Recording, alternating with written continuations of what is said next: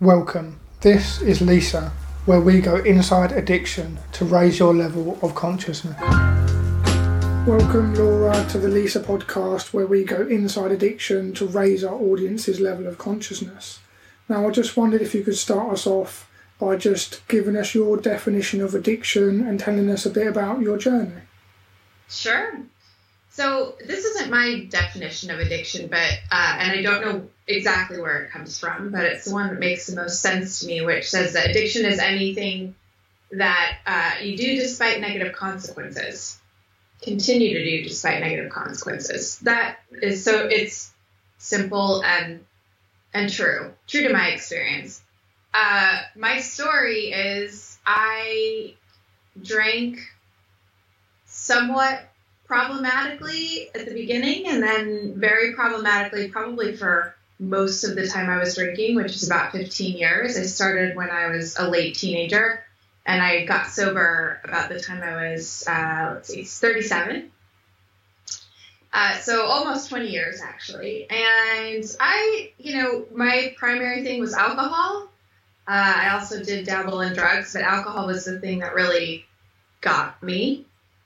And I yeah, have a pretty typical story in that I surrounded myself with, I grew up around drinking. I surrounded myself with people who drank like I did. Uh, I didn't really ever consider that uh, drinking would be a thing like that I would be, have to quit one day, right? I thought drinking was just part of being an adult and that it made a better life, it made a more exciting life, it made connections easier, it made me, you know, better, more fun person to be around, uh, all those things, right? And it, over time, as it does, got increasingly uh, more difficult for me to manage.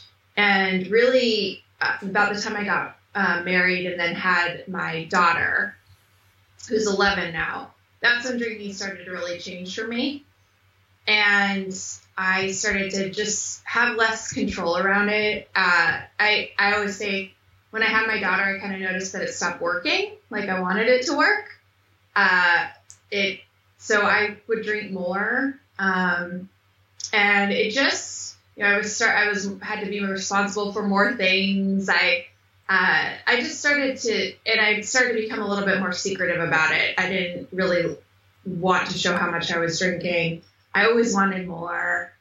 Um, and on the outside, though, it looked pretty okay. You know, unless you were really close to me, it was really hard to tell that something was wrong. And yet, over time, I accumulated a lot of consequences. I uh, came close to losing jobs. Um, actually, did lose one job. I had some, you know, horrible blackouts and tons of things that I didn't remember.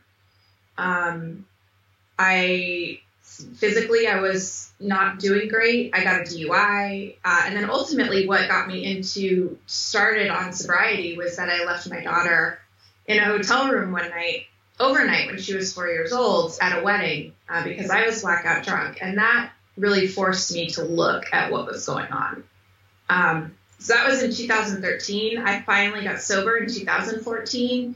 Uh, I've been sober now for just over six years, and everything in my life has changed. You know, now I, I used to work in marketing and advertising, very boozy culture, and uh, over the course of my sobriety, I completely switched careers. I'm now an author and a teacher, and uh, yeah, I mean, I I re I, got divorced. I'm in a new relationship, and you know, it's it was I'm summing up a lot of a story into something short, but it was uh, the hardest thing I'd ever gone through, and and I thought it was the worst thing that could ever happen, right?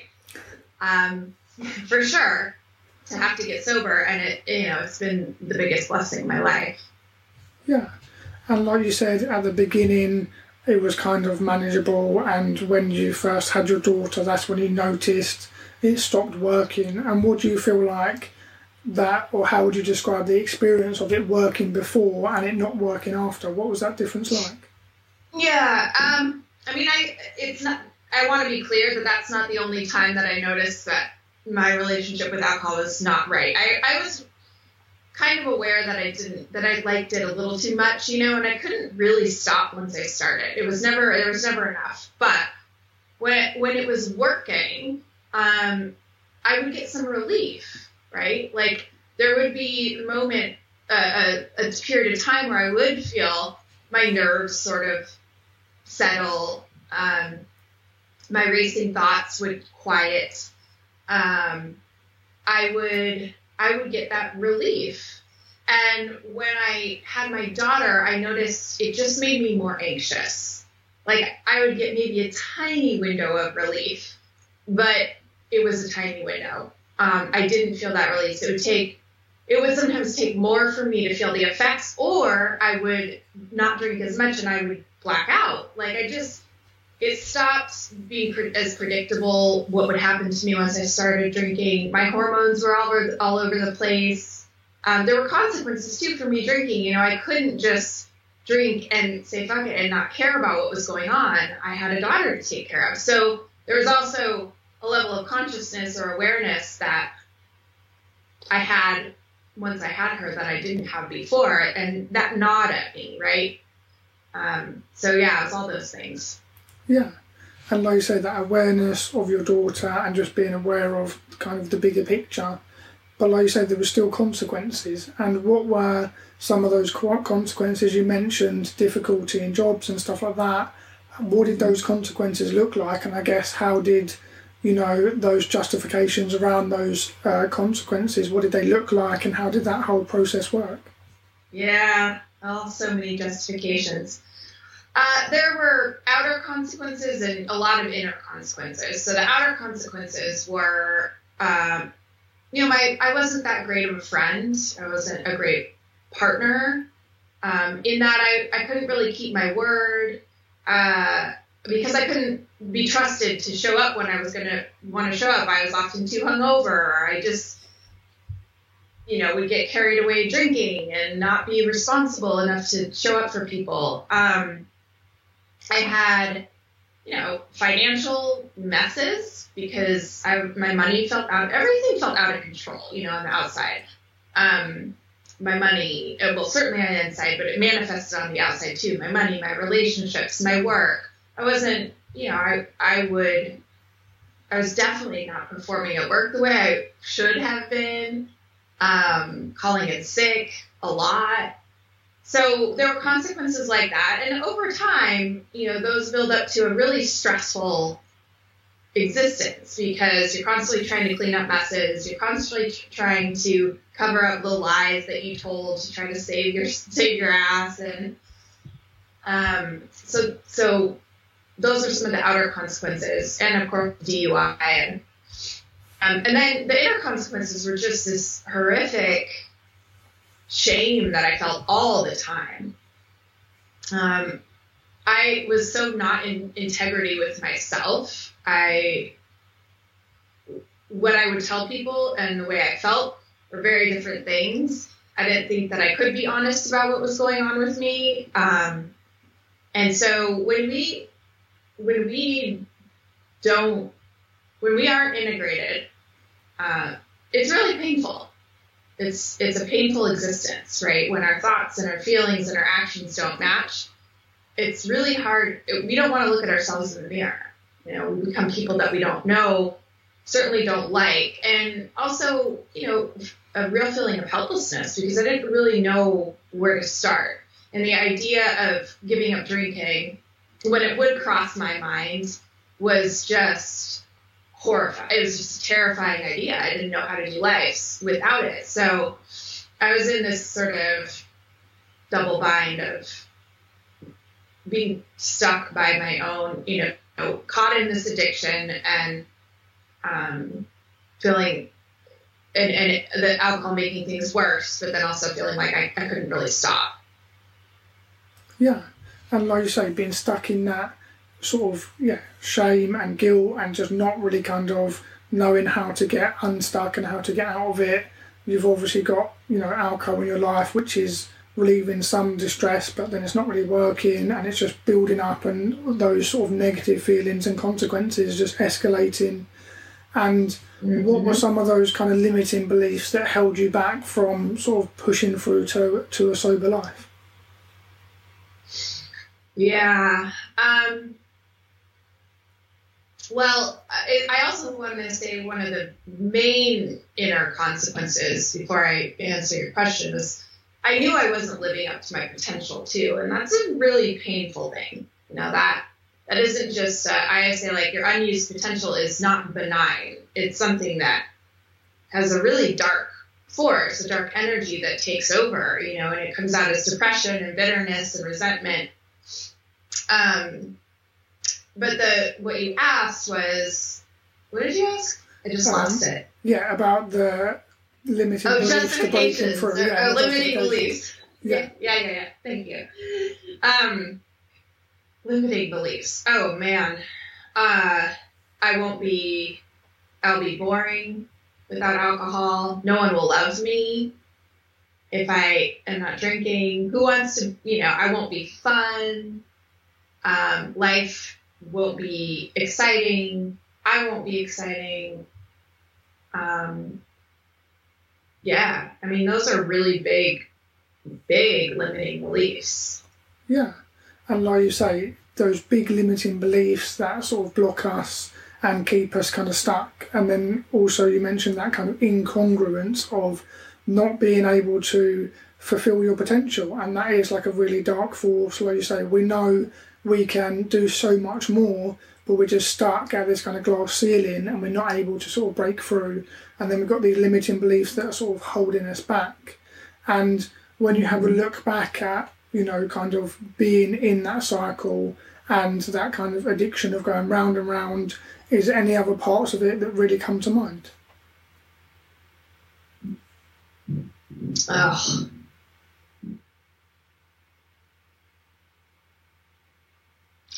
You know, I think it's that I really,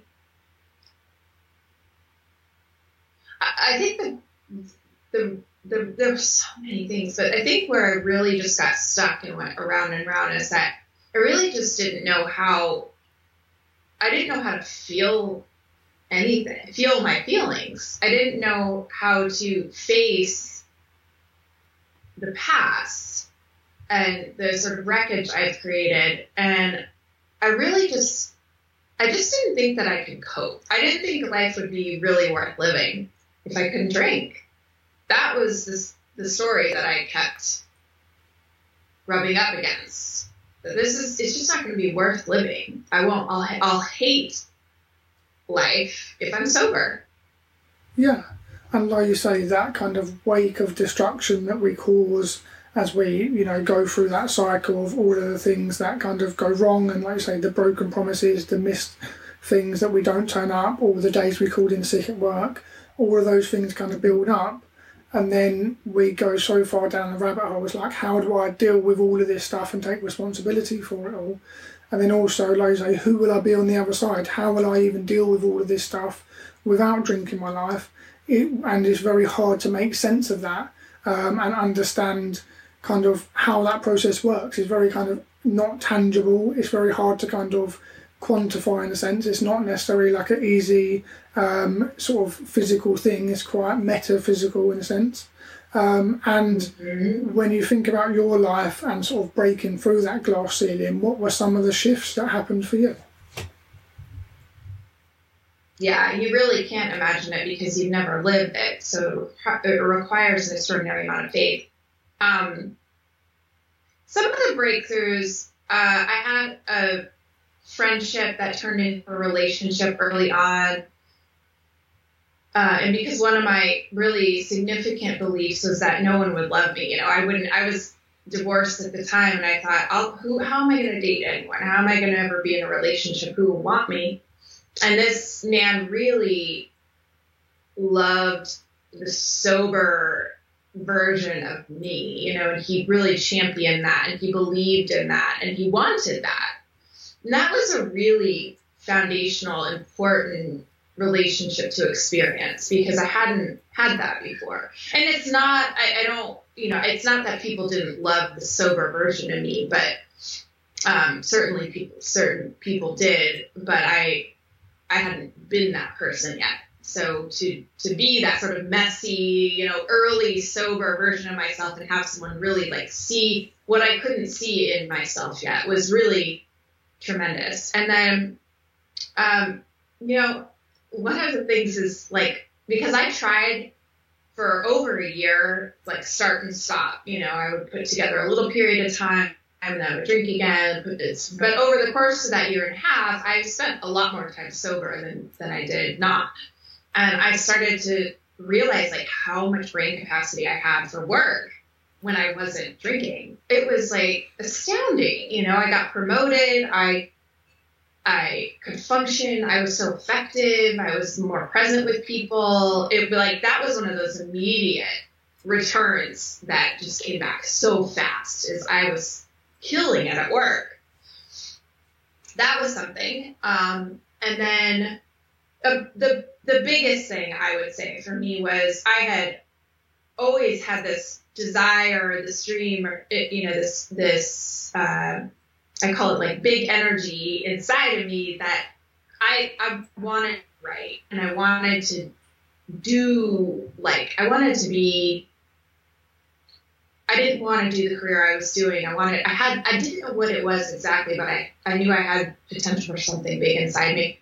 And when I and I always wanted to write. I knew that for sure. And once I started to go through this, um, even before I was sober, I started writing about it and started putting that writing out there, publishing that writing. And it felt I was really tapping into that potential inside of me that was that I couldn't access when I was drinking. And I knew that that was the case. I knew as long as that was in my life, I started to taste what that felt like to really be in my element and to like pursue this thing that was so intrinsic to who I am and to create, right? Um, there was no room for creation when I was drinking. It was just destruction. Um, I started to see what that was like. And that was a huge breakthrough. Like, I wanted that, you know, and I knew that that, that wouldn't happen so long as I kept drinking. Yeah. And I think one thing you mentioned is you felt more creative and your creativity came out when you stopped drinking. And I think a lot of people mm-hmm. that I speak to um, often say, Oh, I need to drink or use drugs to be creative. And I think oftentimes in my experience, it's been the other way around. It's actually like dulled my ability to do things and my potential. It's just kind of like a myth or a mirage that we think it kind of helps with that creativity. Yeah, I mean, I think there is some truth to uh, at least, you know, people have been doing psychedelics and such for a really long time because they they can help you sort of bypass the the inhibitions and barriers that you have to the, the consciousness that sort of gets in the way, the self consciousness rather, that gets in the way of accessing certain parts of your psyche. But it's really like it's not sustainable and it's really short lived. I think people think they are better writers when they're drinking because it like lowers your inhibitions. You don't think so much. You know, you're not your brain's not doing that monkey mind thing so much, so you can like drop into these you know, more romantic feelings and your dopamine goes up and all that. And it, and it, lasts for about 20 minutes, right? And then it, then you deteriorate. So it is ultimately a myth, but I also get where it comes from. Yeah. You know? Yeah, no, exactly. There's um, a reason that we do, that we start drinking. There's a reason that people start doing drugs because they're, it does provide relief. It does change our state, and that's what we're looking for. But it never carries us to where we think it's going to carry us. Yeah, and like you say, it never carries us to where we think we need to be. We need to be, and that is um, a better solution that both of us have kind of discovered, which we'll get onto a bit later. But in terms of that kind of foot, like stumbling along the path, you mentioned like a year when you were kind of trying to get sober and you were yeah. having a glimpse into that future possibility, that future self that fulfilled your potential, that did well at work, that turned up on time, that had focus, that could have a relationship mm-hmm. being sober and felt loved being sober. And how did that mm-hmm. kind of, you know, sort of stumbling along the path work for you? And how did it kind of gradually happen and happen as opposed to just kind of one day everything's fixed? right. Um, well, after that incident with my daughter, I walked into to an AA meeting. I didn't know really what else to do. I I just knew that sober people went to AA, or people who wanted to get sober went to AA, and I knew two people in the world that were actually sober, and that's what they both told me to do. And I was really, you know, I'm really grateful for that. I went, started going to those meetings. I mostly hated it, but sometimes I liked it. And then I grew to understand, you know, to know a few people, and I really appreciated it. And um, so I, I did that. I, I I went to AA meetings for a good, and I still have a sponsor. I don't go to meetings really anymore, but I went, you know, that was my start. Um, it was the first time I'd heard people talk about the things that I was feeling, and um, the first time I was able to share, you know, what what had been inside of me for so long. So that was really meaningful. Um, and I also didn't quite feel like that was my home. You know, like I was seeking, I was seeking some some other um, avenues too. I guess uh, one of those was like this creativity piece. I started writing more, uh, I, and and it became clearer and clearer over time that. Like I said, the writing and the drinking could not coexist. If I really wanted to pursue this dream, I had the drinking had to go. I would never get there so that was a motivating factor over time. And then there's a learning factor too, right? Like, I mean, one one piece is the physical addiction. Like when I that first time I quit, I was still really physically addicted, and and and I that was horrible, you know. So there's physical addiction that I had to really get through. Um, and and lumped into the physical addiction, I would say is like our our neurological sort of addiction of all the pathways that we have laid down, the tracks that we've laid down that our conditioning, you know, in any stress, stressful time, even fun time, all the activities that we associate with drinking, I would I would say that's still a physical response, right? I mean, it's partly psychological, but partly physical. Depends on how you look at it, I suppose. But that is a real thing that needs to be changed. It needed to be rewritten. Every time the day, every time five o'clock came around during the day, my brain would go, okay, it's time. You know, every time that I would come home after work, okay, it's time. Every time I'd go out to dinner, okay, it's time. You know, those things are all were all so programmed in my in my brain over the course of 20 years to get be associated with drinking that that had to be rewritten, and it, that certainly doesn't happen all at once. It's really extraordinarily uncomfortable you know, to go against that instinct. Because it's like, you don't even think about it as someone who participates in drinking for that long. So there's that. Uh, and then there's the truly just like psychological, the limiting belief stuff that I had to work through with the relationship stuff, with the, um, uh, with all the the sort of emotional ties that I had to this idea of being able to drink, right? Being a person who is able to drink. And this, these, all these things, you know,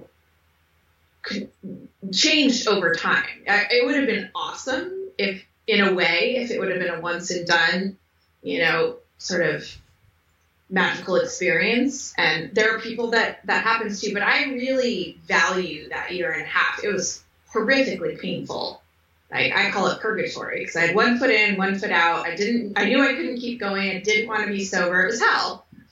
Uh, but it was really valuable because that really shaped me and really, I, I wouldn't really um, know in my heart of hearts that I can't drink in safety. I wouldn't know, I wouldn't be able to empathize with people who struggle, you know, after that first attempt I wouldn't be able to do the work I do. I wouldn't have been forced to sort of reckon with the deepest parts of myself, you know?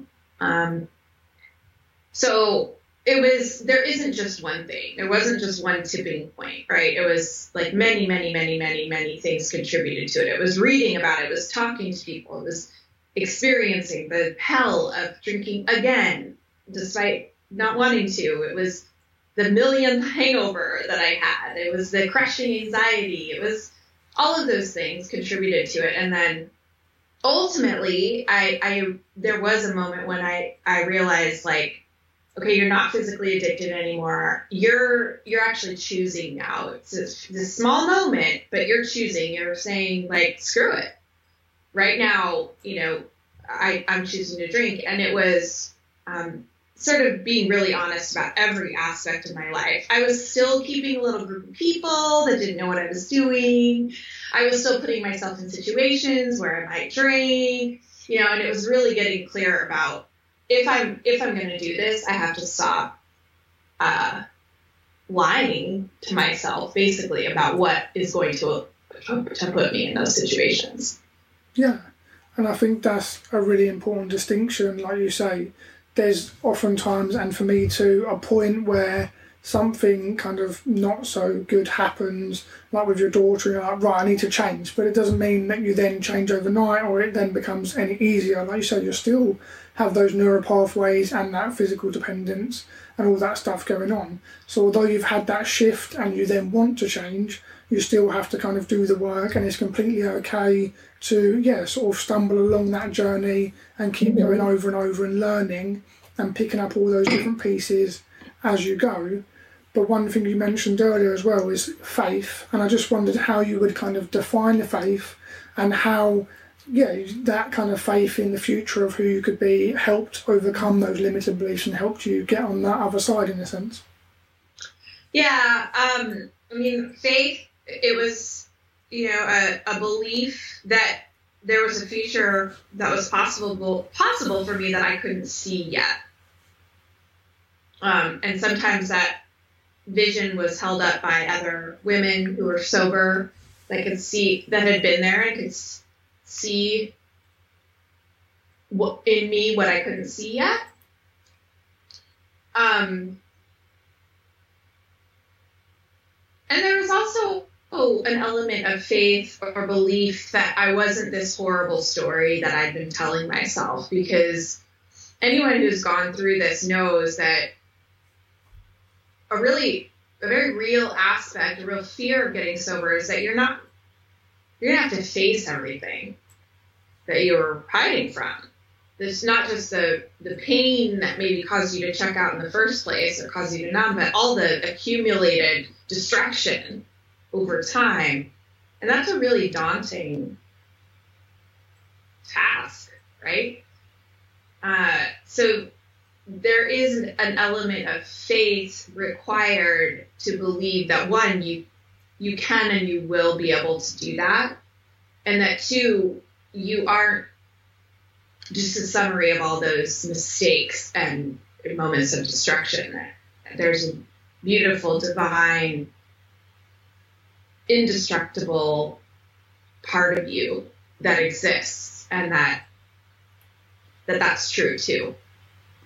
Yeah and like you say understanding that's true too and having those role models and people who are ahead of you on the journey who you can look up to and also being able to believe in yourself. Like you say there's a version of me in the future that understands it and even if i don't even know how i'm going to understand it in the future I believe that it's possible. I believe that I can get there, and yeah, yeah that I can become that person, even if it doesn't make sense right now. And I guess mm-hmm. that's exactly what faith is: that belief in something we can't see. Yes, that's right. I'm just writing a note, so I don't want to forget something. Thanks. awesome. And in terms of as you started to enter recovery, you mentioned AA and writing. I just wondered if there was anything else that comes to mind that kind of helped or anything else you used along your journey. Oh gosh, so many things. Uh, therapy throughout. Um, I did a lot of, and I still do a lot of work incorporating like the body. Uh, like I'm, I was, I'm a yoga teacher, but I also, um, you know, I'm a student of yoga and a lot of healing done through the body, uh, somatic experiencing, and things like that. Uh, a lot of learning, frankly, like learning, educating myself on addiction, learning about other people's stories, just reading a ton on psychology and spirituality and the human condition, which I'd always done and I always will do, but I, I, I did it with like a new sort of, I had a new, uh, what would you call it? Uh, urgency about it. And then putting myself in community with other sober people, whether it was AA or, or otherwise, is a huge part of that. Like, we don't do this alone. I had I had tried to make my friends and my family understand what I was going through, and that just didn't work, and it wasn't helpful for them or for me. Is it, we really do need other sober people or other people who are, have experienced what we're experiencing. Um, and then, you know, a lot of practice, a lot of just patience and practice with learning new tools for coping with uh, learning how to feel my feelings and having help with that. Um, yeah, and yeah, a lot of patience. You know, we want to be better fast. We want everything to be better immediately. And so much of it takes time and a lot of practice and just learning a new way to live. So there's there's so many pieces that I drew from, but I would say you know educating myself was a big one. A program of some kind. I think whether it's AA, another program, or working with a therapist, like really committing to it and and and sticking to that. And then um, yeah, and then the the patience and practice. Yes.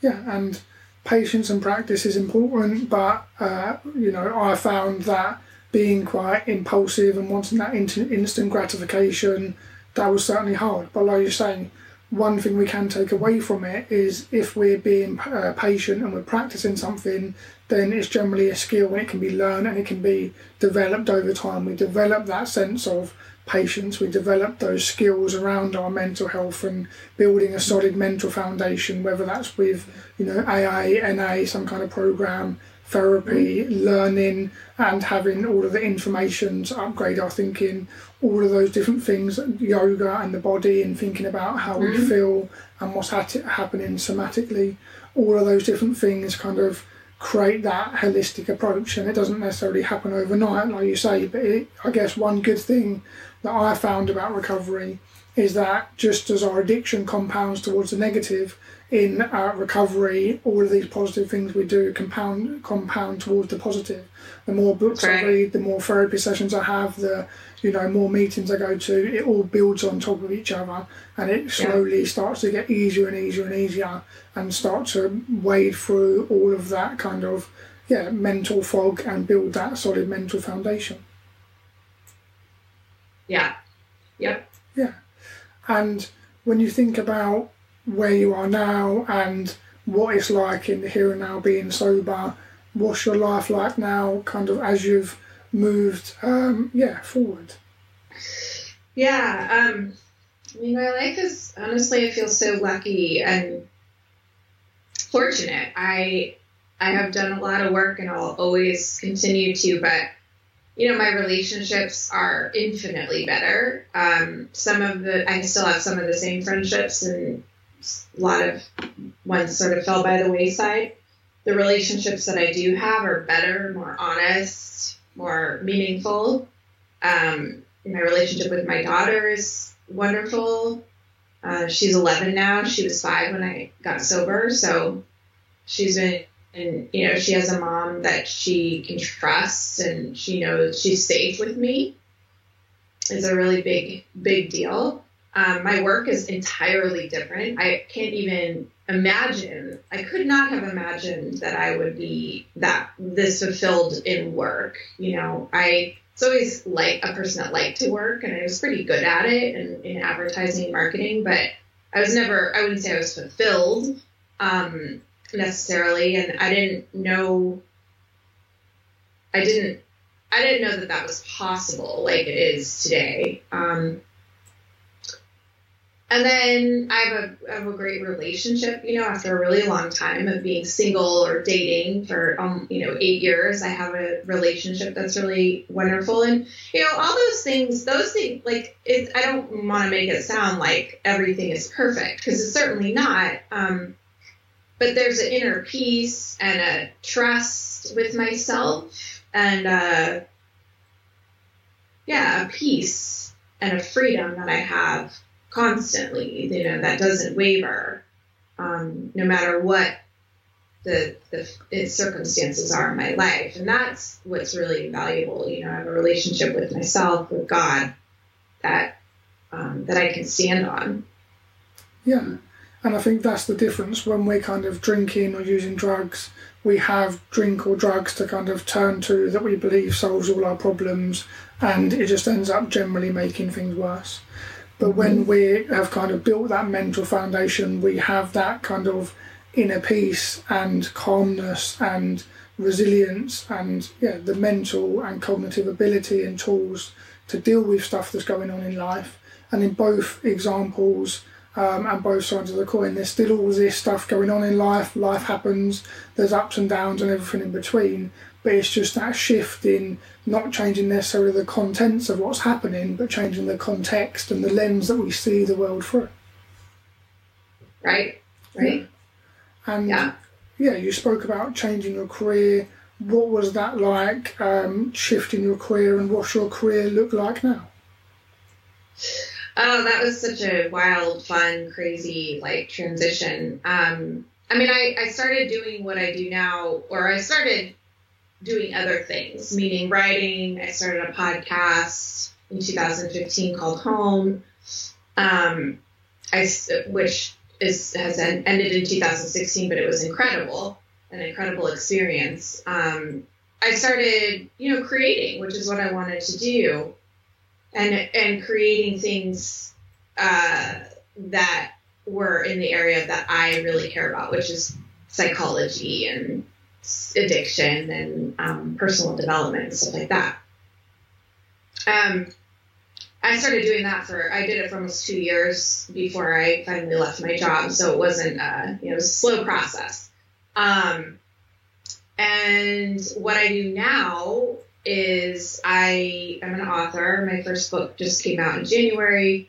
It's a memoir called We Are the Luckiest, and um, you know I have an, an agent and a Writing another book. It's like a whole world that I didn't, you know, that had nothing to do with the Laura's world of 2015 or whatever, 14. Um, and I also run a company. I have a sobriety support community that I run called the Luckiest Club. Um, that we have, you know, meetings and support community and classes. I also am the creator of several online classes. So I work for myself. Uh, I have a small team and I work wherever I want, which is one of the sort of when I imagined what I wanted my life to be like. I didn't know exactly what I would be doing specifically, but I knew that I wanted to be able to work from any, anywhere and I wanted space in my days. Um, and that I had a lot of room to create. And I, I'm mentioning that because I think a lot of times people are very interested in changing careers. So they think they're in the wrong job, but they don't know what else they would do. And I always tell them to like focus on how you want to feel, focus on how you want your days to feel, right? And that's a really good starting point because we, we don't know how I could have never scripted what my what exactly I'm doing now. I just followed sort of the breadcrumbs. I follow the next breadcrumb and the next breadcrumb and the next breadcrumb, and it leads to a place where, you know, where I am now. But none of us, I, I think this idea that you can have a plan, a real specific plan, is pretty much a lie. I don't think that it ever really works like that. I think you can have a, you can have a plan and you follow that plan, but then they, you, gain new information and that changes. Um, so I think that's a much more doable approach for people. Um, yeah. yeah. So that's what it looks like today. I, I, you know, I, I run those things and I'm writing another book. Yeah, that sounds amazing. And like you say, it's good for the audience and people to focus on, you know, how do they want to feel, what kind of personality attributes do they want rather than thinking, you know, oh, I want this job or that job or this amount of money in the bank account or to live in this house. Don't think about mm-hmm. the kind of materialistic things. Think who do you want to be? How do you want to feel? Like you say, that sense of freedom to be able to work when you want, wherever you want in the world is amazing. That ability to be able to, you know, spend time with your daughter and just to do your own thing. Those feelings of freedom are more important right. than the specific job or the specific amount of money in the bank account, for example. Um, so well, you just can't start from that standpoint. I mean, I love money, and money is important too. It's not that you should you you can't want that, but yeah, my, I didn't make in that first few years. I didn't make anywhere what I you know was making in my career as in marketing and advertising. So to say it needs to be this, or I'm not going to make the jump, that's usually a non-starter. Yeah. Yeah, and like you say, it can still be on the priority list, just not, you know, kind of at the top few things and focus on the personality first. Right. Yeah, awesome.